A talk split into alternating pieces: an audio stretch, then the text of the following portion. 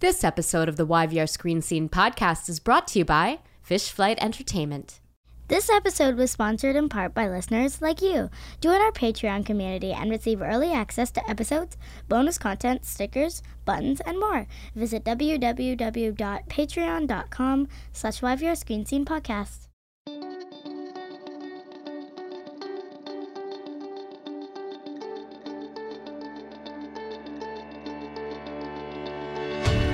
Welcome to the YVR Screen Scene podcast, where we pull back the curtain and expose the beating heart of the Vancouver film and television industry, namely the actors and filmmakers and other talented artists who do the work. Capital T, capital W. I'm Sabrina Ronnie Furminger. And today, I am so, so happy to welcome Simone Bailly to the YVR Screen Scene podcast. Woo! She's waving her arms, she's dancing. Man, th- these moments that I wish we were a video podcast. Okay, here comes the thesis statement. It's rare that we get to hear from a multi hyphenate as multi hyphenated as Simone Bailly. Simone is a screen actress, a stage actress, a painter, a singer, a DJ, a talk show host, a producer, a model, a sci fi fan, and a fan favorite. In short, Simone is an artist in the truest sense of the word. Although perhaps nowhere is her versatility more on display than when acting for the screen. Simone's lengthy filmography includes Battlestar Galactica, NCIS Los Angeles, The L Word, a series regular role on Da Vinci City Hall, Smallville, a popular appearance in the Need for Speed Most Wanted video game, and the fan favorite role of Ka'lel, a Jaffa warrior who joins the Hak'tyl Resistance on Stargate SG-1. Recently, Simone entered the talk show realm as the host and producer of The Simone Bailly Show on YouTube, which features Simone in conversation with beloved screen artists like Tahmoh Penikett, Roger Cross, Kandyse McClure, our mutual friend Sharon Taylor, and her colleagues from the Need for Speed universe. So today we are going to talk with Simone about her multi hyphenated life, where she's wielded her mad multi hyphenate skills, where she derives her multi hyphenated inspiration, and where she's itching to take us next. Simone Bailly, hi. Welcome. Wow. Welcome to the thank YVR you. Screen Scene podcast. I'm excited to finally have you here. I mean, there. I mean, we're not in the same space, you know, pandemic at all. Which kind of brings me to my first question. It's like, it's a big, big question in this pandemic age. How are you? I am really great. Good. But I will also take this opportunity to be honest about where I've been because I feel like in this day and age, we all really appreciate honesty and authenticity. oh, yeah. So I'm just going to come clean that, um, yeah, it's been obviously a very challenging time for everyone. hmm um, obviously with the pandemic and social injustice, et cetera, et cetera, et cetera. Uh, and we just keep getting hammered by everything constantly. Uh, so my heart goes out to each and every one of uh, your listeners uh, and everyone out there. Um, so amongst all of that, um, I also had uh, an insane number of people pass away in my life, um, Oh, both so young and old, from sickness uh, and other uh, tragedies. Yeah. Uh, so that definitely took its toll. And then, even in addition to that, um, I I kind of want to talk about this a little bit just to clear up for the fans because I think a lot of people wondered where I've been for the last couple years. And so I found myself in a uh, unwanted divorce that I didn't really understand why it was happening. Um, and then, of course, as the proceedings went, it became a little more illuminated as to perhaps why. yeah. So I have been in a really unrelenting court battle for the past two plus years, and I am just on the tail of it. And um, it was really quite a challenging time for me because I chose to be very private about it and not really, you know, put it on my sleeve and do the Dear Diary posts. Um, I just kind of went very uh, insular in that yeah. time. And I have to say, as much as it figuratively and literally brought me to my knees, um, both financially, uh, emotionally, all, all the things, um, it was an incredible time of empowerment and discovery mm-hmm. for me. And in that time, there were these people that came into my life as friends. It was just like a handful of people. Yeah. And they, I call them my angels, and they just reminded me who the fuck I am. Yes! And how powerful, yes, and how powerful I am. And just were such champions for me and my cheerleaders and got me through such a, a just a very, very difficult time in my life. And I, um, I kind of am now. I call it my Rocky montage. you know, like I'm in. Yeah, the, yeah. I'm in the. Yeah, I'm. That's why you got the hoodie, and we're doing the interview. You're sitting on some stairs and stuff. About you're going to run up the stairs now. yeah, exactly. so I think you know I compared it a lot to the transformation of a butterfly. Right, the caterpillar mm. basically has to turn to mush. Yeah. Before it emerges the butterfly. So the last two and a half or two plus years have been the mush. Um, and I definitely spent a lot of time uh, reflecting and deep, doing some deep, deep uh, soul searching work. Um, luckily, also during the pandemic, another gift was I was invited to this online, it was like a meditation group, but we'd also talk about um, just how to live a better life, things like that. It was more like Buddhist based. Yeah. Um, and I grew up with a lot of Buddhist influence, so it definitely was um, very uh, beneficial to me. So there was just a lot of really thing, great things that popped into my life, and I'm just so so grateful for all that. And um, to anyone out there that is struggling, and I had many, many, many, many times where I did not want to go on. I did. I just wanted all the pain to stop. Yeah. Um, it was just circumstantial. I was just in a really bad spot that I didn't understand why it was happening. But um, you know, my friend said to me, "You think this is a curse? This is actually a blessing. Mm-hmm. This is meant to position you to where you you're supposed to go." And I really had to just trust and believe that it mm. will get better, and it really did. And so, if anyone's experiencing a hard time, just know like nothing is is permanent. It's all temporary, and it will get better. Whenever we we share what we've gone through, especially the tumultuous, turbulent times, you know, you're you're helping other people see that no there's hope. And we're in the goo part of our caterpillar journey you know but yes we can come out like butterflies. And honestly i also believe there are always angels. There are always people and they might be in unexpected places. So yeah they say look look for the helpers and and definitely yeah. that that was the case. Yeah. So i i feel actually i'm in the butterfly uh beginnings of of that. So fan fucking um, I'm feeling good. And the other thing I will say is, as a female, I think for a lot of times I would default to the male partner to always do certain things in the household. Mm-hmm. Well, when you're on your own, it's so empowering to pull out the drill and like do all those kind of fix it things and the maintenance and all that.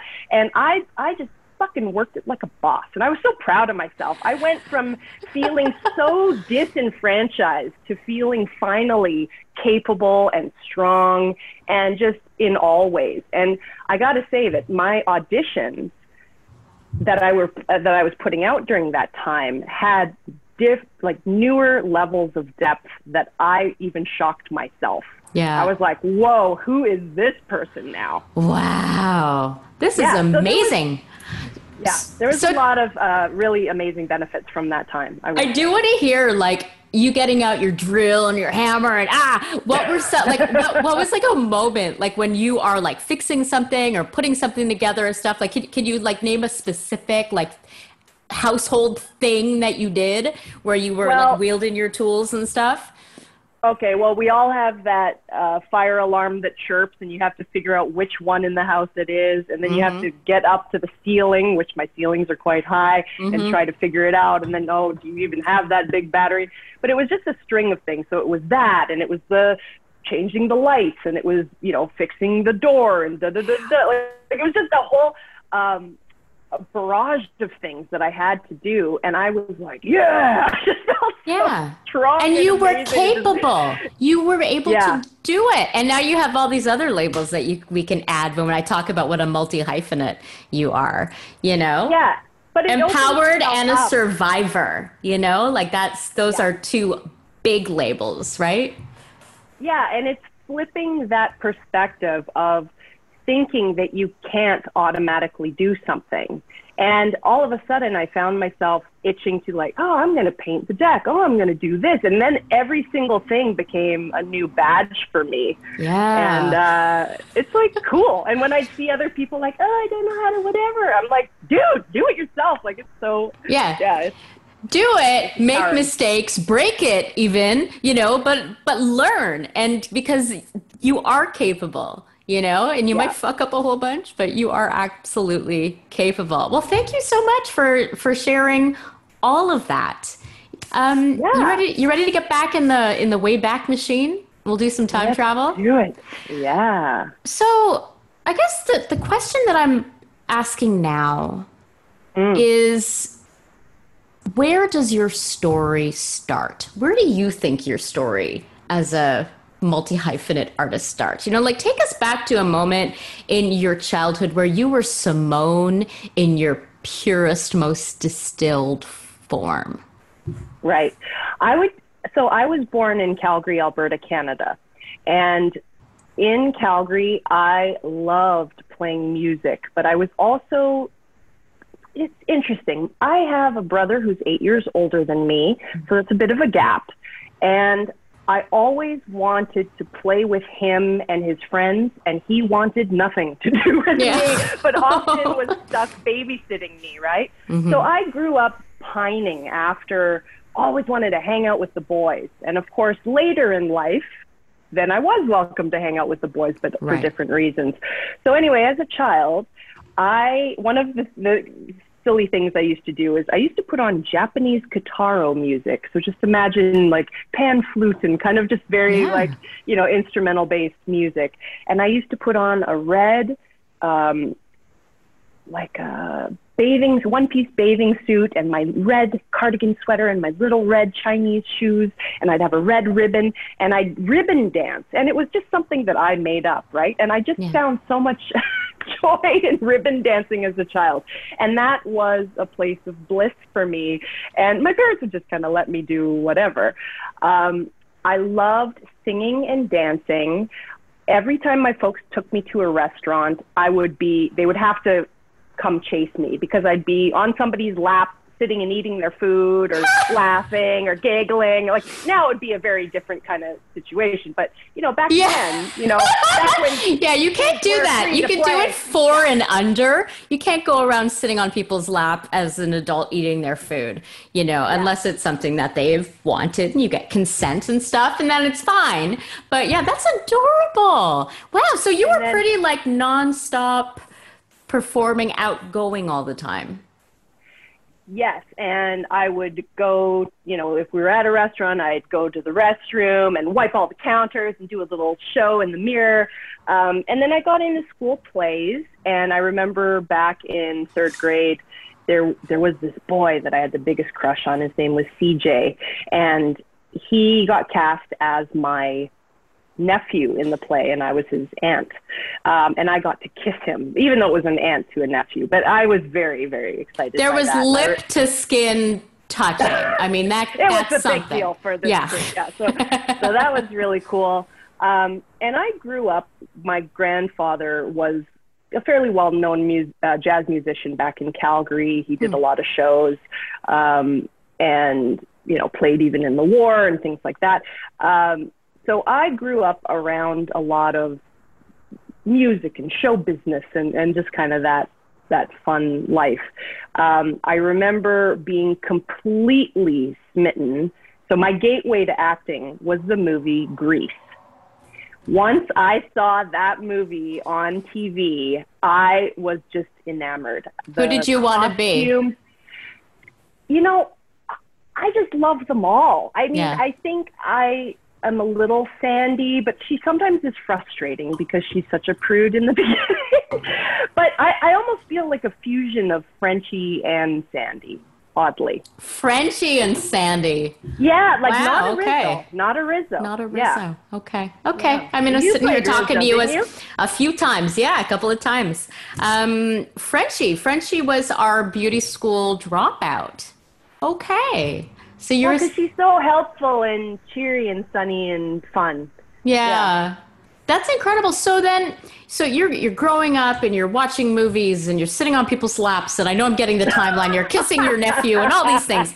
Um, was there a moment when you said you made the declaration, maybe after wiping down the counter and saying it to the mirror, that I am going to be a performer when I grow It was up? it was when I saw the movie Grease. Yeah. It was the energy and the characters and just um, it looked like they were having so much fun. I wanted to plug into that and be be part of that because it was everything that I always felt like I was inside. Did you have an idea of the kind, the kind of performer, the genre of performer that you wanted to be, or was there like somebody's career, you know, who like did you want to be? Oh gosh, what's her name? Who played Sandy?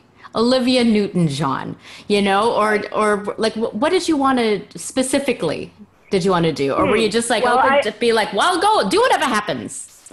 I remember growing up, I didn't like my first name, Simone. I wished my name was Susan. And now I do not wish my name was Susan. I think, you know, when I was growing up, um, Susan. back then, all it seemed like the coveted body was the blonde bombshell.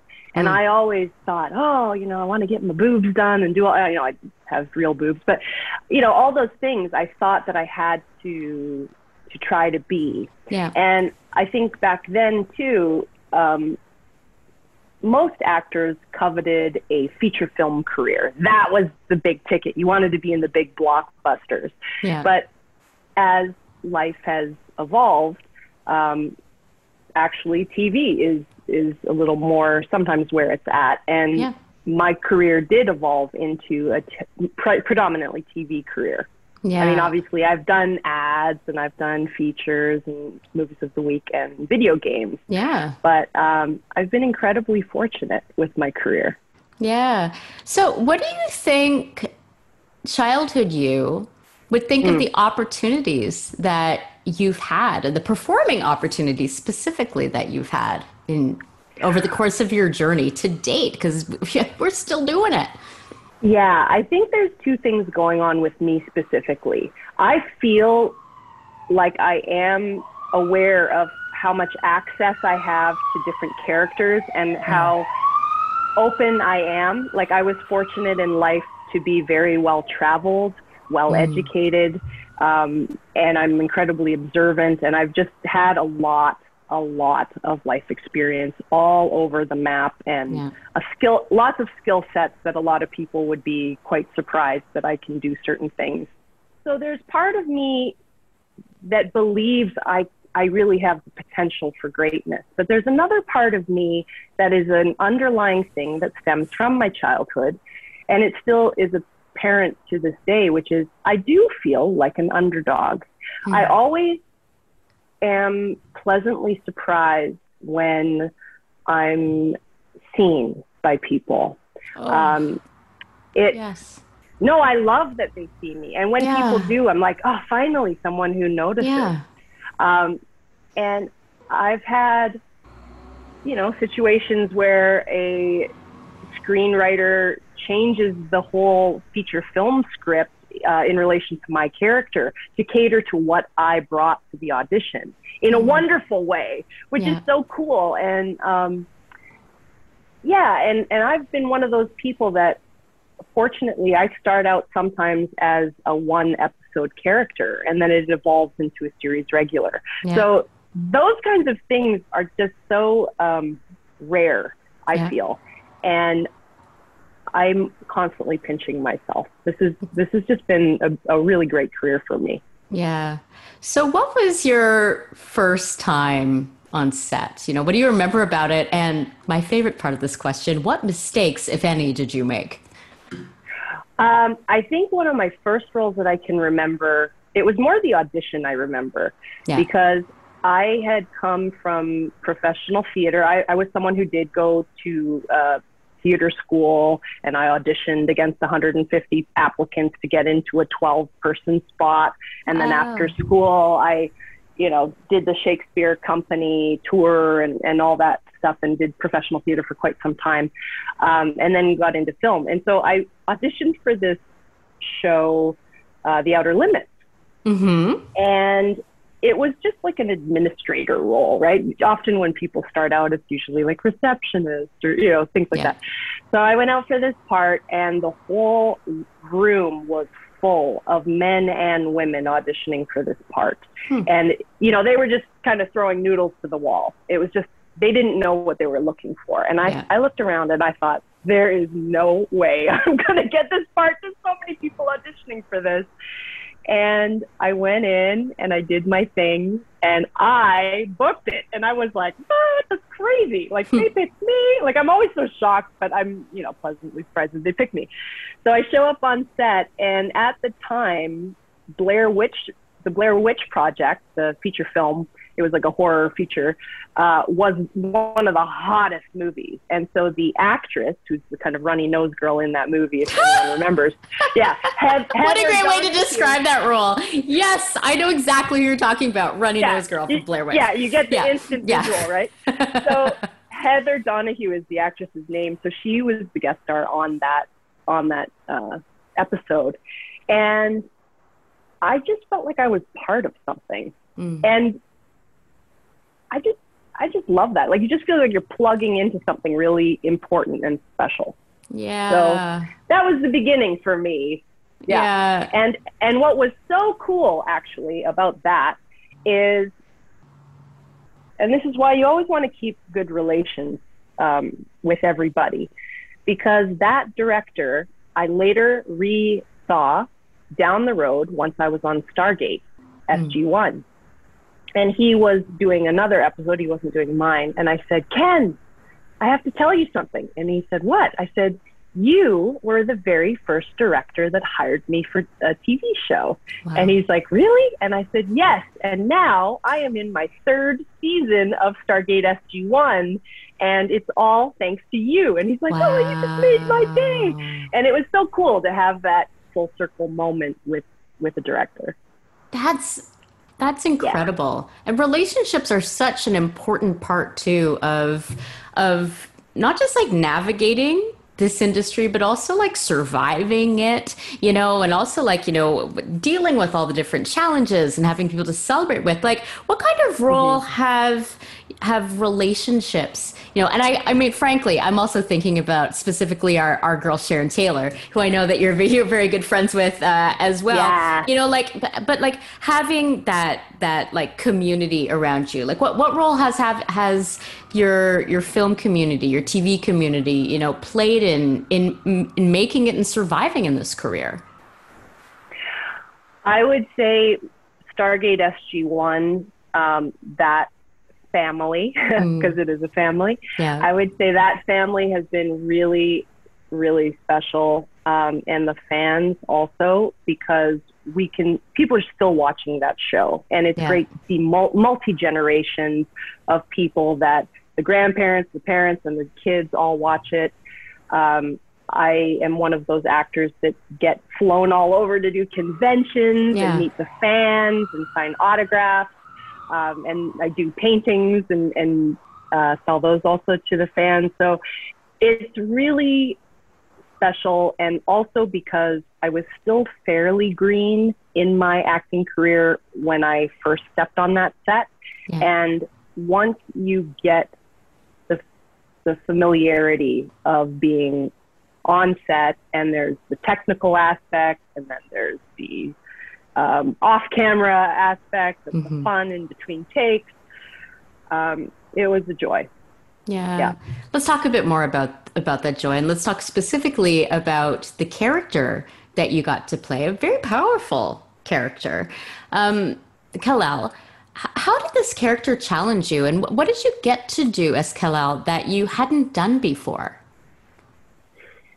Oh, wow. Um, a lot of things. So there's a lot of layers to that answer. Um, firstly, what was so great about that role was it was written and created by one of the lead actors, Christopher Judge, who actually just reached out to me yesterday. Speaking of family, he's like, I miss you. So uh, that's very nice. Uh, but yes, so um, it was great to be created by him, and he obviously had such a depth uh, of knowledge of the show. So that was really great. He took really good care of me. I felt like he, as the actor of all, like I got to work with all of the leads, and they are all incredible. But he specifically really took me under my under his wing, and even technically, uh, when we were in certain scenes, and you know, those guys are on a major major show. And i'm i'm just kind of popping in. And uh, you know maybe i was a little sheepish in the beginning because i was so green. And chris would just like guide me um, you know even with eye lines like technical things when we were on set um, and then just the more and more episodes i did with those guys the more days i did i just became really more comfortable with everyone and the crew and the directors and everyone's hugging you and happy to see you Yeah. um, the character also was really great because I love playing fierce, strong, badass women. Um, but especially, you know, when they're authentic and grounded as well. Yeah. I don't typically love victimy roles. Um, so this was a really great opportunity to, to play a female warrior woman on an all female planet. Um, and we were doing good things. We were saving uh, female babies from being killed. Um, so there's kind of, you know, its own depth there. yeah. And then as the seasons evolved for me, so I was uh, during the course of season seven, eight, and nine on Stargate SG1.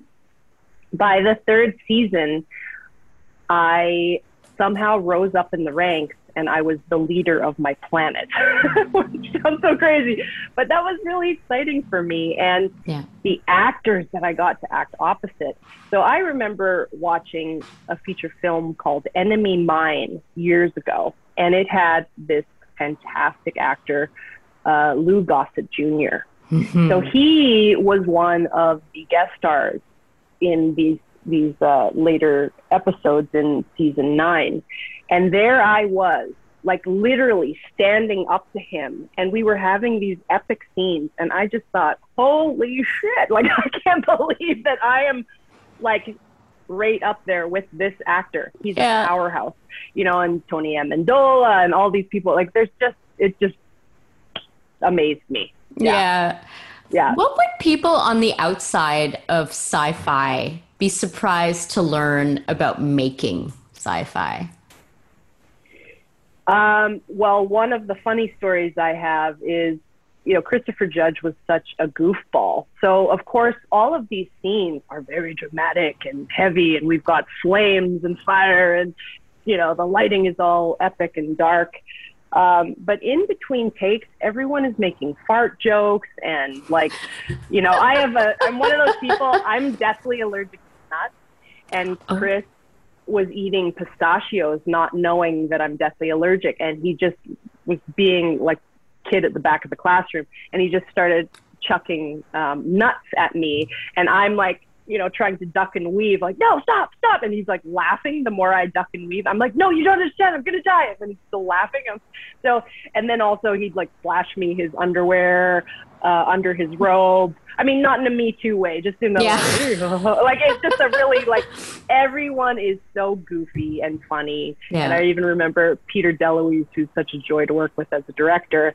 Um, he was one time directing uh, three of the background performers. He just needed very serious looks, like as if they were looking at each other and contemplating a decision with the council. But while he's talking them through it, he's like, okay, so you're trying to figure out who farted. You look to the left. Was it that guy? No, you look to the right. Was it that guy? It smells really bad. Ooh, give it a sniff. Okay, you know, just the way that he would direct was so funny. I So could literally that- you I could hear Peter as you were saying that. So that is one thing that the fans might not know is how totally ridiculous the the show is when the cameras aren't rolling. And that's a real joy though when you can keep it still really professional. It's a well-oiled machine. The show was incredibly uh, uh, efficient with their time. Mhm. Often, and here's another thing people might not know I was often given one to three takes max, and then they would move on. And that is actually quite rare for TV. Normally, you might get, I don't know, let's say, I don't know what it is these days, but it's like, you know, let's say five to seven takes or Yeah. something like that. You get a few takes, right? But often when they would just get, they do one take and they'd be like, okay, great, we're moving on. I was like, what? Are you sure you got it? Right? um, Wow. so, but you know, you everyone gets to go home to their family at a reasonable time, and Yeah. you still have a show that is still beloved to this day. It's still streaming now. I mean, Yeah. so that's what's fantastic is when you have, can have a really great work environment and still be professional and still make great TV Yeah. or whatever And- you're making. Yeah. Yeah, I mean, and obviously they found a formula of production that worked because they created more than 300 episodes of television, right, between all the different series. I mean, I've been to GateCon, I've been to Amanda's uh, convention in England. I, mm. I've, I've met a lot of the actors and a lot of the fans who are so dedicated, who hold the series and all of the creatives, you know, in such high regard. What is Right. it about Stargate, in your opinion? Like, what is that ingredient, you know, within all of the Stargate shows that have mm-hmm. made it so beloved that makes people still like want to come out and talk about it and hear from the actors and you know because it's it is so special. And i'm sure that there are like you know producers and showrunners and networks who are like okay like what is it? Like we need, we need to know what it is because we want that too. You know we want that too because not i mean the bulk of of shows they do not get you know that incredible run and you know that incredible passion from the fans Well, I think it all starts with compelling, relatable characters. Mm. and they did an excellent job of balancing drama and still having the levity there, the comedy, yeah the action. I mean, it, I think it ticks a lot of boxes. It's a great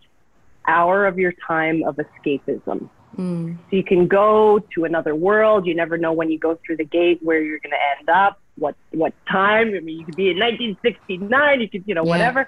Um, you know, and they were really, really. They had excellent writers on that show. Shout out to uh, Joseph Mallozzi and Paul Mullie, who were some of my favorite writers on that Yeah. show. I mean, they did a basically like a Groundhog Day episode, Window of Opportunity, that was really, really fun. yeah Um, and yeah, they were just having a great time, and you felt like you were right there with the characters, and you really cared about them. yeah Yeah. And some wanna talk- banging guest stars, banging guest stars, so good. okay well who were some of your favorite guest stars then now that you mention it Well, Lou Gossett Jr., like I say, he floored me just as an actor.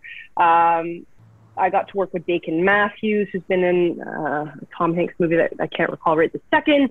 Um, and I mean, Suanne Braun as Hathor, and uh, oh we love you suanne know, here Uh, yeah the late Cliff Simons was a Yeah. fantastic, yeah, ball. I mean, it, yeah, it's just everyone. everyone and peter's dad as well i mean dom deluise Yes, Dom DeLuise actually appeared yes. on Stargate, which like blows my blows my Oh. mind. Um, I want to talk about a different kind of role from a different genre, um, and yet no no less uh, impressive or I'm assuming impactful in your own life. And I'm talking about Constable Jan Ferris uh, Oh, wow. from Yes. Da Vinci City Hall. Um, birthed from the mind of the brilliant genius with the hat himself, Chris Haddock. But what did you enjoy about Jan and about working in the crime procedural realm? Oh, wow. Okay. So here, I'll just try to list all the things I love. One that I love is, and I'll never forget this, when anyone is walking onto a, especially a TV series, right, as, as an actor that's already, if the show has already been established or the group already knows each other, you know, sometimes people can feel a little like you want to fit in with mm-hmm. the group. Chris Haddock is so freaking classy. Yeah. He would telephone call every single new actor and welcome them wow. to the show. So my phone rang and I answered and was like, hello, is this Simone? I'm like, yeah, who's this? It's like Chris Haddock. And I was like, ah, you know. um, so I just thought that was such a classy move. And I've yeah. passed that on to other showrunner uh, execs that I know that are kind of starting out. And I say, you know what, this is a really great thing. If you have the time to do it, uh, I think it really means a lot to people to yeah. just take that moment, even if you can't call them in advance, but just like, you know, just connect with them. Yeah. Because often when you're on set, you know, the machine is going and there's not a lot of time for that. Um, the audition process was really exciting for that because I, and now you are not supposed to do this ever, ever, ever. But what'd you do? What'd you sure, do? well, I made sure that this was cleared, okay? But no one who's listening ever do this. But this was way back in the day. I brought in a, a fake toy gun, right? And I cleared it in advance with all of the casting people. I cleared it with everyone who was going to be in the room. Everyone was very aware that it was a fake gun, right? And it even had the orange plastic thing on the end. But the reason I brought it in instead of using a cell phone was because the scene that they had was so uh, gun action heavy that it was actually very pertinent, in my opinion, to to doing the scene. And also, I just thought you would see me as so much more badass if I really do this gun, like with a real gun versus a cell phone because I think, you know, to a degree, the cell phone kind of can take you out sometimes, or the finger guns can kind of take you out. So, again, I do not recommend this to anyone. Please do not do what I did, but this is what I did and it worked. Um, so, I walked into the room having cleared it and whatever, and I started. And this was a producer director session, and Charles Martin Smith, who is a phenomenal actor from American Graffiti and The Untouchables, was mm. the director uh, who's looking at me, right? So Chris Haddock's there as well. And I start the scene, and I, when I pull the gun and I start to yell, like the things I had to yell, the whole panel went back. Like they were so floored and they were like really, like positively scared. Yeah because they were like, holy shit. Like they had no idea that I had that much like power in my voice and just power. Like I was not fucking around. Now, the thing about that character, which was great, Chris Haddock had based it on a real life uh, cop.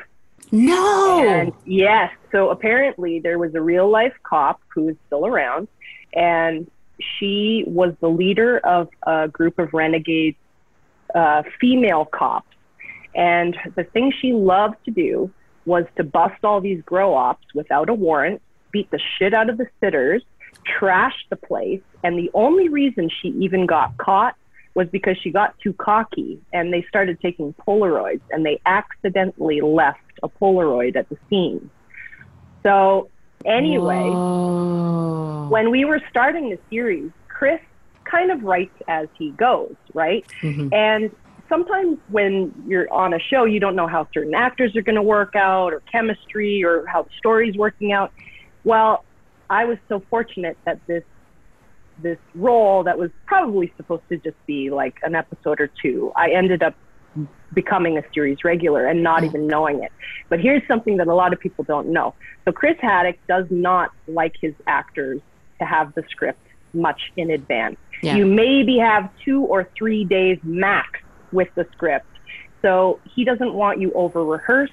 He also doesn't want if he doesn't want you to know someone's going to die because he thinks that you will uh, inadvertently kind of play it and and and kind of forecast it. He doesn't want to see that.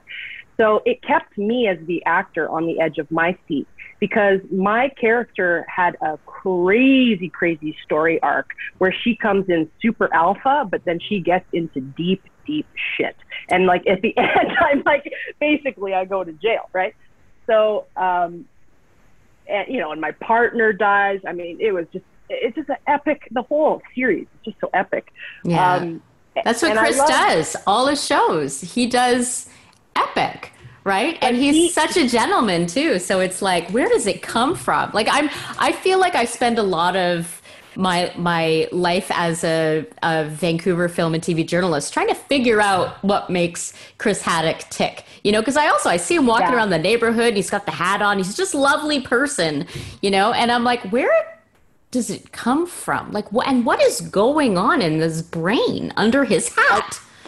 I'll, tell you one thing he told me there was a day where I had an epic scene, an interrogation scene opposite actor Ian Tracey, who I mm. just adore. He is a powerhouse. Oh, he yeah. has done so much uh, as a as a Vancouver actor, just as an actor. He's amazing. I was so intimidated as an actress to be up you know, not against, but you know what I mean, in a scene with Ian Tracey, who I just facing off with. Yeah, I think is yeah, the term. Yeah, yeah, and it was a really pivotal scene for my character because she's lying the whole time. So I had to play it so it's not too obvious that I'm lying, but uh, obvious enough to the whatever. Anyway, yeah. I, I was kind of in the hallway and I just, you know, sometimes when I'm nervous, I just come out and say like, "Oh God, I'm so nervous." And Ian's like, "Are you kidding me? I'm nervous." I'm like, "Why would you be nervous?" I'm like, "You've done a million things." Like, I don't know. I, you know, I get nervous. And he's like, "You know, I think you're great too." Anyway, so then I was talking to Chris, and he he started opening up about his his writing and he said you know when i know it's good writing is when i start to cry hmm. and i thought wow like i can't imagine chris haddock crying yeah. over his own right like it moves him so much that yeah. he gets so immersed into it um, yeah. I just think that's beautiful. Yeah, he's a, he's just a, a television god. I love him. And you know what was so cool about that? So, cut two years later, I'm living in Los Angeles. I go to a Breaking Bad event. I have the very fortunate opportunity to meet creator Vince Gilligan of yeah. Breaking Bad and all, all the greatest everything. So I'm talking to Vince, which in itself is just like, oh my God, amazing. Yeah. Um, and I'm and I say to him, uh, my name's Simone Bailly. I'm originally from Vancouver, and I said you worked a lot with my uh, former creator, Chris Haddock. He's like, oh, Chris, I love Chris. He's like, yeah, uh, I love Intelligence. I love Da Vinci's, and I was like, well, I was on Intelligence and I was on uh, Da Vinci's, and you know what Vince said to me? He goes, oh, I know who you are. He goes, um, tell my casting person to bring you in for Breaking Bad. And I was like, I was thinking to myself, yeah, right. They're going to believe that that happened. Uh, by the way, yeah, Vince Gilligan told, you have told to me bring to me tell in. you that yeah. you have to bring me in. so anyway, I had photographic proof that we had met, and I, I did tell my agents, I'm like, he told, you know, to pass it on, but um, I don't know that anyone believed it. Um, okay, you ready to play some favorite things? You want to play some Let's favorite play things, right? yeah. Yeah. Oh, we're clapping. Woo! Okay. favorite things, obviously, not a game. I ask you questions, you answer from your gut. This segment was originally developed by my then nine year old, now 10 year old daughter, Mari, and uh, she feels that these questions are very revealing about who you are as an artist and as a human being. So let's see if that's true. All right, you ready? Okay. Yeah. Okay. Favorite song to sing alone in the car? Hmm.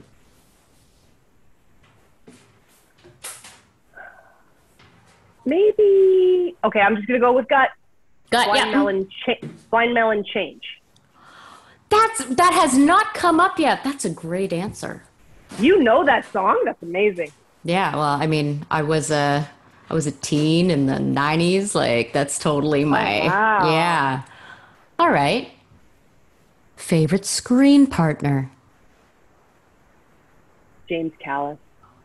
I mean, That's a good one. That's a great one. Yeah. Yeah. I mean, Shona on Battlestar Galactica. I mean, mm. it, it, what an incredible show. You know, I feel like Battlestar really shows what Vancouver is capable of. You know, like that's another incredible example of you know what our talent can do and i mean it's it's perfection i know a lot of people have rediscovered it over the course of the pandemic and and uh, yeah i have i had a joy re- revisiting battlestar you know after oh. i finished oh. tiger king you know i'm like what do i watch now you know and so yeah. that was that was right up there um what is it what was it or is it or was it about it's, james callis you know uh, that okay so, firstly, I was smitten with uh, Battlestar Galactica, the new series, as a TV show, and it was partially my gateway, definitely into sci-fi television. I mean, what I, a gateway, right? What a gateway! Yes, yeah. it was just a powerhouse of a show, and uh, you know, I felt like everyone was watching it, even people that weren't really necessarily into sci-fi. It was, yeah. a gateway show, and I had auditioned and auditioned to try to get in. Um, I'd gone out for, I think, Baltar's lawyer or something like that and yeah. didn't get it. And then finally, I was up for the series two part finale of the show. Yeah. Walked in to a director producer session with Michael Rymer, who's a fantastic director. Um, my character had to put a match out in her mouth. It's called eating a match. I did it in the audition the the the director was like, "Whoa, that's crazy! You knew how to do that." And he was just smitten, cast me. I go to set. I am so so thrilled to be in a scene with Baltar and Six, who are like my favorite leads. I mean, they're yeah. all fantastic, but really, I felt like their storyline was just really hit it home for me. Oh, yeah. And uh, the depth of James Callis, uh, his acting on that show, you know, I would have given him all the Oscars. Uh, all of them. All of them. Um, and he was just such a classy, professional, um, sexy man. And, mm-hmm. you know, he's married. I've had dinner with his family and kids, and, you know, bless them. Uh, but there was just something, and I'm not particularly, you know, typically um, super attracted to like older, older men. I mean, not that he's that old, but um, I was so attracted to him as a charismatic actor yeah. that day. And as we were filming, uh, one of the takes, he just laid one on me and kissed me. And I, in character, kissed him back. And it was just so hot. And Six is right there. And I just, you know, and she's so sexy. And then I yeah. feel like he chose me over her. So there was that dynamic. We're in this gorgeous house um, and just the gravity of the show and just me as a fan and me as an actor i just felt so incredible being there and then cut to years later so uh, you know a couple years ago i was on the series blood and treasure mm-hmm. and i get to be in a scene with him again yeah. and because we're in montreal we go out for dinners and hang out and you know again i met his family and all that and one night James said to me, he goes, I have to tell you the story of, of you. I said, What are you talking about? He goes, When Michael Rymer cast you, he said to me, James, James, James, he goes, I found a real actress for you. And he was like gushing about it. I'm like, What? No way. He said that about me. He goes, No, Simone, you don't understand. You know, Michael Rymer said, like, you're, you know, a real actress, and, you know, all this stuff. And he was wow. so enthralled with your audition and all this stuff. And I just, I, I don't know. Again, I'm just like, what, me? You know, it's, um, Incredible. Uh, and it sounded like it was yeah. a very tough day at the office for you. Very tough day. very tough day. Yeah. And it's great too, because even at conventions, you know, people get me to sign their Battlestar stuff yeah. to this day. So it's, uh, yeah, that's a nice, that is one of my nice favorite part. answers to that question ever. That's up there. Mm. All right. Favorite midnight snack? Ooh. Probably pasta. You know you shouldn't do it, but you do it. yeah, I mean it's it's also it's it's about mental health too. You know, it's like that's a nice comfort food, warm hug from the inside out. I get it. I get it. I think sometimes because I don't eat you know, three square meals. And sometimes I might only have a meal in a day. And then it, it's already, you know, after midnight and I'm like, oh, I'm so hungry now. Yeah. Yeah. And you kind of just need a hug and a mug sometimes. So then you just whip up little uh, noodles. Yeah. And noodle, No, noodles make you smile. they yeah. they really really do. Um, I, I'm kind of feeling I a little a little attacked right now because I totally have done that in the last few days. Have like you know a big a big. It's a cup that has a. I mean, it's a cup with a handle, and I was late at night, and uh, you know, it was uh, some angel hair pasta with a lot of uh, Beyond meat in it. Um, Tasted damn good. Chili flakes on Mm. Yeah. it. Yeah, yeah. No shame, no shame. Okay. Less about me. Let's go to your favorite things. Okay. Favorite Vancouver shot series, past or present, that you haven't appeared in yet? A series of unfortunate events. Perfect I for that. couldn't believe that finally Vancouver had a stylized show. Yeah. And I, yeah, I was living in LA at that time, but I would have absolutely loved to have been part of that show. Yeah. And Neil Patrick Harris was amazing. They had a guest female, Lucy Punch, who killed it on that series. And just the ensemble work, everything. It was just really, really well done. And the It's production. perfect show. It looked great. Yeah, was- the acting was great. The story was great. Yeah. Terrifying. The Terrified my kid. writing was Yeah. so witty. Oh, Yeah. There'll be another one, I, I believe. All right. We're, we're getting down to the last couple of questions here. Um, favorite app? Insta. Yeah, I feel like that Insta is the one that is like best for your mental health or my mental health as well. Wait. No, No. what? What? I think I, I think I might have to go Spotify actually. Oh, I see. Yeah, that works too. I was thinking of all the social media ones that Insta might be Oh, the okay, best for your mental health, but Okay. Spotify for sure. So what what like what do you use Spotify for? Like are you a podcast person? Is it music? Like what are you streaming on the Spotify? Uh, primarily music. So I make tons and tons and tons of playlists. I Yeah. am very DJ minded. So I've got playlists for like every single thing, you know?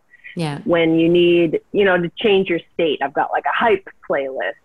I've got, you know, even when I was going through tough times, I've got a resilience playlist. I've got a breakup mix. I've got a DJ one. I've got hip hop. I've got tribute to Chris Cornell. I've got, you know, like all these different ones. Like I love it. all over the place. Yeah, all different types of music. Yeah. Love, That's love, great. love, love music. That's Well, great. so can you give me can you give me a song that will get me pumped up, you know, for like to go and pick up my kid from school? You know, like cuz this I mean, I've had a long day, like I'm feeling kind of chill, but I need to get pumped up, you know, to go do that after school walk and then attack the rest of her day with energy. Uh, well, just because we're playing the first that comes on your mind, there's a there's a song called Yeah Ho. I love it already. But I think it's I know so, nothing like- about it, but I love it already. I think it's like Y E A and then Ho. Yeah, but it's just I don't know why it's not a PC song, but it's just I don't know. It's That's just fine. the thing that came to mind. Yeah. Yeah, Ho. I, I, I love it. I love it. Hey, I listen to um, you know, I like big butts. Like, you know, like that's it doesn't have to be Yeah. PC in order to like, you know, make you feel something. Okay. Well, we are reaching the end here, Simone. So let's let us as we wind down then, let us end with some more time travel. And I'm going to pick the moment in time. I used to leave leave it up or like make it very vague, but I'm going to pick the moment okay. let's say let's say it's the day of your first amazing audition you know that, that you were telling us about uh, before um, when you when you booked that that administrative assistant or administrator role and you're like "Whoa!" if you could go back in time to that moment and give yourself some advice that would be helpful for your career journey, what would you say? Or would you not say anything at all? Just let things fall I as they may. I, I think I would say something. I would say your career is going to be better than you could have ever imagined. Mm. And you need to just trust your instincts. Be brave, be bold, be courageous. Yeah. And be you. Mm. And have fun. Mm. Enjoy it. Yeah. It sounds like you've been doing all of those things in the last little while as well being bold, being brave, being courageous, well, having fun. Yeah. Yeah. Yeah. I mean, that's pretty much my life mantra. yeah. It's great. Well, what a joy it has been to speak with you today, to get to know you better, um, and for sharing your authentic self with us. I, I speak on behalf of all of the listeners when I say thank you, Simone. And thank you. I love the work that you're doing too. It's so great and important, and you are just such a wonderful, wonderful artist inside and out. And oh, uh, stop! I, we, I thank we're you. Lucky to have you, Sabrina. so thank you so much. The really feeling is so so mutual, Simone. Okay, so where can our listeners find you, follow you, celebrate you on the socials? I am on Instagram, Twitter, YouTube, TikTok, and Pinterest at Simone Bailly. And my Bailly is spelled uh, the French spelling. So it's oh, not Bailey? the Irish cream. Yeah, yeah, it's not the Irish cream, L E Y. It's the B A I L L Y. Um, and then on Facebook, it is Simone Bailly uh, dash actress. And then I have my website, simonebailly.com. And then also, uh, if anyone wants autographs or paintings or uh, hangouts with me, they can go to gemmy.app slash Simone Bailly. Fantastic. And we will have links to everything, including the YouTube channel, which you didn't mention, uh, in the footnotes for this episode. Yes, that's at Simone Bailly YouTube. Yeah. Okay. Fantastic. Yay. Thank you, Simone. And thank you to our listeners. Thank you for joining us today. Please like, subscribe, leave us a review if you are so inclined. They help us find even more listeners and we can keep these conversations going. You can find us at www.yvrscreenscene.com. You can follow us on Twitter and Facebook and Instagram at YVR Screen Scene. The YVR Screen Scene podcast is hosted and executive produced by me, Sabrina Ronnie Furminger, and it's edited by Simon Furminger. Oh, Simona's clapping. That's Wonderful. Please follow me around in my life and clap all the time. Special thanks to Mariana Furminger for recording our Patreon ad, to Paul Furminger for technical support, and to Dane Not Furminger Devilay, poor, poor Not Furminger Dane, for the original music. YVR Screen Scene is a division of Fish Flight Entertainment. Join us next time for another deep dive into Vancouver's dynamic film and television scene. And cut! This ad begins with a story about an important but largely forgotten piece of Hollywood North history the fish flight. In the 1980s, the fish flight was an early morning flight from Vancouver that delivered fresh fish to Los Angeles before the start of the business day. These were the early days of Hollywood North, before digital deliveries and fast transfer speeds, and the pioneers of the Vancouver film industry began loading up the fish flight with film reels so Hollywood execs could review the footage shot on the previous day. The fish flight was also one of the building blocks of the visual effects and animation mecca that is present day Vancouver. And Fish Flight Entertainment builds on this legacy. Fish Flight Entertainment serves the games, film, and television industries. We remember the days of the fish flight and attack our projects with the same passion as those pioneering days of yore. We believe in jumping off the cliff and building our wings on the way down. And who knows? That old fish with improvised wings may even fly. Learn more about Fish Flight Entertainment at fishflightentertainment.com. That's fishflightentertainment.com.